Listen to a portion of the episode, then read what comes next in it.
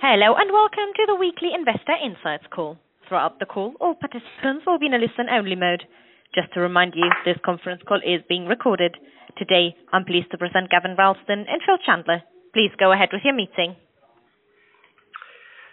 Hello, and welcome from me. Uh, this is Gavin Ralston. Welcome to this week's investor call and podcast. Um, I'm very pleased to have with us um, Phil Chandler from the multi-asset team, who can update us on views and positioning across a wide range of asset classes. So markets are slightly happier than they were a week ago. Equities recovered on average about 2.5% last week, and bond yields and the dollar have both been stable. This better tone was particularly in reaction to more conciliatory remarks from President Trump on the prospects for a trade agreement with China. Although since then, President Xi has reciprocated with more hostile comments. Over the month of October, markets were obviously down uh, sharply, an average of 7%. Uh, the U.K. was the most resilient, perhaps because it incorporated so much bad news already. Japan fell the most, the U.S. in the middle. We commented last week, in fact, in the last couple of weeks, on the number of U.S. companies reporting quarterly earnings and the number of them that have been disappointing. This trend has continued in the last few days. I draw particular attention to the Apple results. Uh, as a result, over the month of October, several of the large U.S. tech names have fallen sharply. For example, Netflix and Amazon, which were both down more than 20%. At the macro level, the strong U.S. growth story continues. On Friday, we had employment data, which was higher than expected, and obvious feed through to faster wage inflation. Average hourly earnings growth in the U.S. is now more than 3%. As a result, markets are fully expecting a further rate rise from the Fed in December. By contrast, growth indicators from Europe have been weaker. So, Phil, turning to you, the last time you were on the call three weeks ago, you said that the multi-asset team were not, at least for the moment, taking overall risk off the table. You held your nerve then. Would you say the same today after we've seen some recovery in risk assets? So that's correct. For most portfolios, we maintained positions. We Uh, held our nerve, as you say. There were some of the total return portfolios which we de-risked slightly just to manage the drawdown risk consistent with the objectives for those portfolios. But as you say, we didn't de-risk significantly. The question now is what do we do going forwards? Uh, we are going into our investment meetings next week, so we'll see what comes out of that. But the starting position we have at the moment is that we should be looking to maybe take some chips off the table if we get a rebound up towards the highs which we saw a couple of months ago. So give us some context in terms of how you're positioned in equities today relative to where you were at the start of the year. So if you look at, for example, the Diversified Growth Fund, DGF, there, the start of the year, we were in the sort of um, low to mid-40s in terms of an exit percentage, let's say 43%. Uh, we reduced down to a low of around about 37, uh, reducing risk in the beginning of the year, concerns that we had. Uh, we then increased risk over the summer. We saw opportunities. We saw the improvement in valuations after the February correction. We saw strong cyclical growth or optimism for an improvement in growth. And therefore, we went up to about 45. So 43 down to 37, back to 45. And More recently, we've been trimming. So we're now down to the low 40s and likely to trim a bit further. So that gives you an idea of the sort of the range that we've been in. So equities today, probably reasonably similar to where they were at the start of the year, but on an intent to that reduce slightly. But within that range of where we've been from this year, off the highs, but sort of above the lows that we got to in Q1 of this year. Okay. And the other thing that you do in multi-asset portfolios is to use hedges to mitigate downside risk. What sort of hedges do you have in place at the moment? So the first thing is that within the risk, uh, the growth assets that we've had, we've made some changes, and we can talk about the regional side of that in a minute. But one of the things we have done for some portfolios is to switch some of our equity risk into options, and that therefore gives some sort of dynamism to the position sizing. But as you say, we believe very firmly in the importance of finding hedges for portfolios. We don't think that we can time every single twist and turn of the market, and therefore, we'd rather find the positions that we like and work out the hedges that go with them. And if you think about those risks that are out there at the moment, there's a clear risk in terms of tightening liquidity in the U.S. as inflation has uh, been rising and the Fed is hiking rates. And for us, we find that being a little bit long dollars is a good hedge against that tightening U.S. liquidity. There's some risks on uh, sort of the trade side, and in particular around China, and therefore looking for hedges on the Asian side, the Singapore dollar at the moment, being underweight that, short that. There's risks in Europe, which I'm sure we'll talk about in a minute, uh, and they're being short the euro. So obviously those are three FX trades.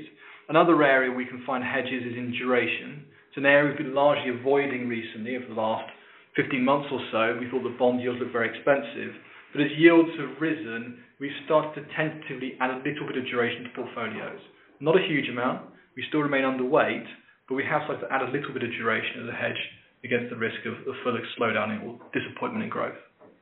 So if I can read across from that, the scenario you're looking to protect against is one in which uh, U.S. rates are rising, the dollar is strong, and there's pressure on European currencies and on Asian currencies, perhaps also undermined by further problems with trade talks between the U.S. and China. Yes, that's certainly a risk. And you, we we talked about, um, you mentioned Europe a moment ago, and we we talked uh, again three weeks ago about shifting some of your equity exposure uh, away from the U.S. and emerging markets towards Europe and Japan, which I understand you you, you have done. Keith's latest monthly was pointing out that whereas global growth remains pretty strong, Uh, the balance is continuing to shift away from the rest of the world towards the U.S. Um, can you talk about the view that led you to uh, take a more positive position in Europe and Japan, especially in the context of the clear momentum behind continuing growth in the U.S.? So, as a reminder, the positioning that we had for much of this year was a barbell to favor U.S. and emerging market assets. And what we did about a month ago was to start to rotate that and move it to a more diversified DM exposure. And the reason for that, whilst we still like emerging markets in terms of a valuation perspective, there's a very clear cyclical headwind in terms of a stronger dollar and the way that that can impinge upon EM growth and opportunities. And therefore, we'd rather have a more diversified DM exposure because, for example, whilst you would have some impact on uh, sort of European assets, for example, from a stronger dollar, it's quite minimal compared to the impact on emerging markets. You still have that cyclical um, positivity without having that dollar problem. So that's why we liked Europe. Clearly, there are risks within Europe. Uh, Italy is the one that hits the headlines at the moment, but as you say, growth in Europe has been disappointing.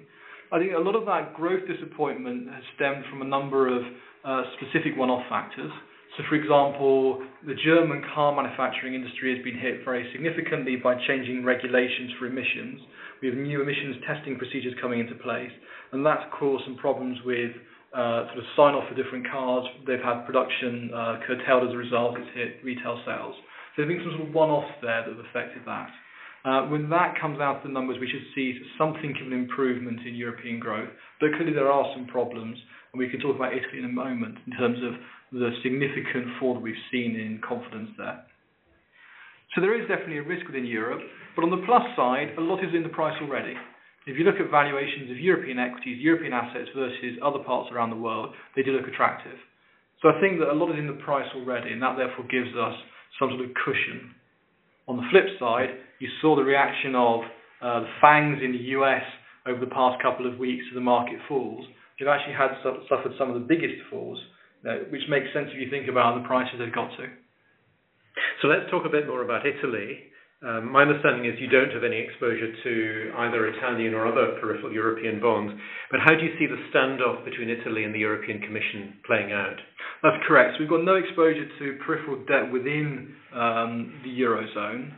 Um, I think that, so th- this is quite a big week for Italy and for the budget because you have a couple of different meetings of European finance ministers this week. One of the first things to say is that these meetings aren't just about Italy. These are discussing all of the Eurozone countries' budgets. And whilst Italy is the only one who appears to be in breach of the budgetary rules, a number of other countries are actually quite close to them. And so if you think about it, from if you had, if this was purely a bureaucratic process, is Italy within the rules or not? Yes, no. Answer, no. But we know this is a political process, and if you're a finance minister from a European country, you know that you yourself are potentially close to the limits.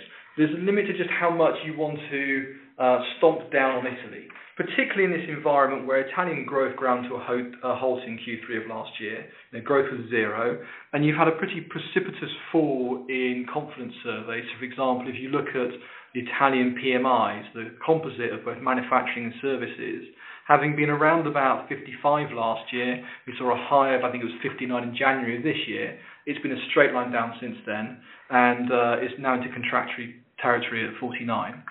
So there's some politics involved here, and the question is to what extent do finance ministers want to give themselves some future leeway versus constraining their own futures by being too tough on Italy today and setting a precedent that they then have to keep to themselves. And, and what would be the trigger, uh, the point at which you'd go back into risky European debt like Italy? What would you be looking for? So I think it's more of a cyclical argument as opposed to a valuation argument. I think we'd need to see an improvement in um, the European growth and an improvement just in terms of the sort of politics within the countries that we're discussing here, as opposed to saying that there's a line in the sand that if yields get to a certain level, then we would, you know, hold our noses, close our eyes, and jump in. I think it's that cyclical catalyst that we require today rather than that valuation one. So let's move back to the US. Uh, the midterm elections are later today. Can you perhaps talk first of all about what markets are pricing in in terms of results? So that's the big focus for this week.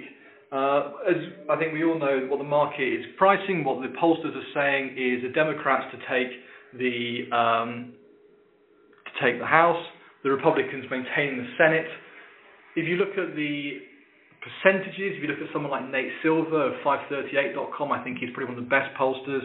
And from him, he's saying that there's about an 85% chance the Democrats take the House. So that's the the basic setup, and I largely agree with those numbers. If you think about it, there are some advantages for the Republicans in terms of the redistricting which they've done in recent years. That tends to favour them slightly. Uh, but at the same time, there's a number of quite negative things for the Republican Party, I think. Uh, if you think about um, you know, the popularity of Trump at the moment, yes, it's had a rebound in, over the last six months, but nonetheless, it's still relatively low. Uh, the governing party tends to lose um, support in midterm elections as you have a sort of voter backlash against them. Uh, if you look on a micro level, I think the Democrats have picked some very good candidates that match in very well with their districts. Uh, they've picked some people with military background. Um, you know, so that kind of thing is done very well. Fundraising for Democrats. All of these things point to the Democrats taking the House. And what? And if, if the Democrats do better than markets are expecting in terms of both the House and possibly also the Senate, what what's the market reaction to that? So I think, given how clear the polls are at the moment, in the event that they are proved right, there shouldn't be a significant knee-jerk market reaction today.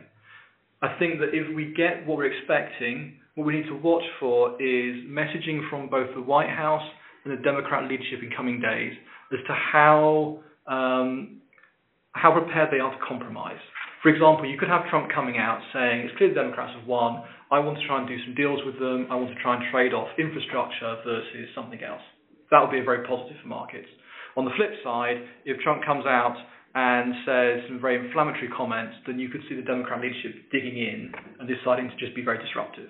So even in the, consensus, whilst there's no knee-jerk reaction, we have to then wait and see what happens in the coming weeks.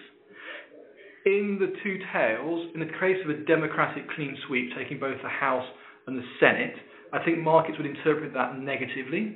On the flip side, if you have a Republican clean sweep maintaining both the House and the Senate, markets would see that positively. They would see the Republican clean sweep positively because it uh, brings up the hope for further tax reform next year for the tax cuts. On the flip side, a Democrat clean sweep is probably going to result in a very gridlocked Congress. There'll be lots of things they'll try and push through as in preparation for 2020. So, for example, on regulations, on the environment, on healthcare, on immigration, but all of them will be vetoed by Trump. And based on what you were saying a moment ago, if there was a market reaction, a positive market reaction to the Republicans doing better than expected, those would be the sort of circumstances in which you might consider trimming risk assets further. So if you remember three weeks ago, I said that we've had all this political noise at the moment, but underneath the surface, the fundamentals are deteriorating. That we are seeing trade wars impinging upon global growth. We are seeing um, interest rate hikes and a tightening of liquidity impinging upon corporate earnings and valuations. So given that the fundamentals are deteriorating, it makes sense for a total return portfolio to start trimming its exposures on the growth side as we look forward into 2019. We're not talking significant moves here, but we should be reducing exposures where the opportunities allow it. Let's just move briefly on to the bond markets, to developed market bonds. Where are you in terms of duration? So we still remain underweight duration, uh, a position we've had for some time now. If you look at our models, then we say we think the yields are getting much closer to fair value, but we do think they have potentially a little bit further to go. And that, therefore, it makes sense to remain underweight duration. Having said that, we have, as I said earlier, added a little bit of duration back to portfolios, just taking advantage of the pickup that we've had in yields. And also, I know that there are some portfolios, for example, for Asian colleagues, where they've added some gold to portfolios as a bit of duration proxy. So they are still remaining underweight duration, the same as all of us, but adding a little bit the same as we have. And then moving on to high yield and emerging markets debt. So from a research perspective, we score high yield negatively, um, whereas emerging market debt local we're reasonably neutral. Having said that, we have pretty light positioning in both of them, and indeed in emerging market dollar denominated debt. Uh, it's really just for cyclical reasons. From the high yield side, uh, the credit cycle is in a negative part of the sort of quadrant, you might call it. If you think about it, you have companies increasing leverage, you've had an increase in, emerg- in M&A activity, you've had an increase in buybacks over the last five years or so. That's negative for credit quality. And then on the uh, dollar, sorry, the local EMD side, just that sort of tightening of global liquidity conditions. Uh, the strong strength of the dollar has really been hitting emerging market currencies. You've therefore seen some emerging market central banks reacting by hiking interest rates, and that's therefore undermined the local EMD side. So the pressure on emerging markets currencies and emerging markets bond markets remains pretty strong. It negative does. pressure. It does. And I think part of the thing is that whilst there's been this improvement in valuations for emerging markets, and I think that if we, um, you know, the, the luxury of a longer time horizon, you could argue that actually there's some clear opportunities there at the moment. We don't really feel um, encouraged, compelled to buy today. Hmm. Okay, uh, we're out of time for this week, so let me just pick up a couple of points that Phil has made. One is that uh, the multi-asset team are seeing a slow deterioration in fundamentals and therefore looking for opportunities to reduce uh, the risk level in portfolios, uh, but still have, for the time being, a healthy appetite for risk, but with some hedges in place in the currency markets in particular. Uh, continuing to move away from the U.S. Uh, and from emerging markets with a slightly more positive position in Europe and Japan than in the past, but certainly not at the moment tempted to buy back into emerging markets from a currency or bond market perspective. So That's it for this week. Uh, Phil, thank you very much for being with us again, and thank you all very much for listening. This now concludes our conference call. Thank you all for attending. You may now disconnect your lines.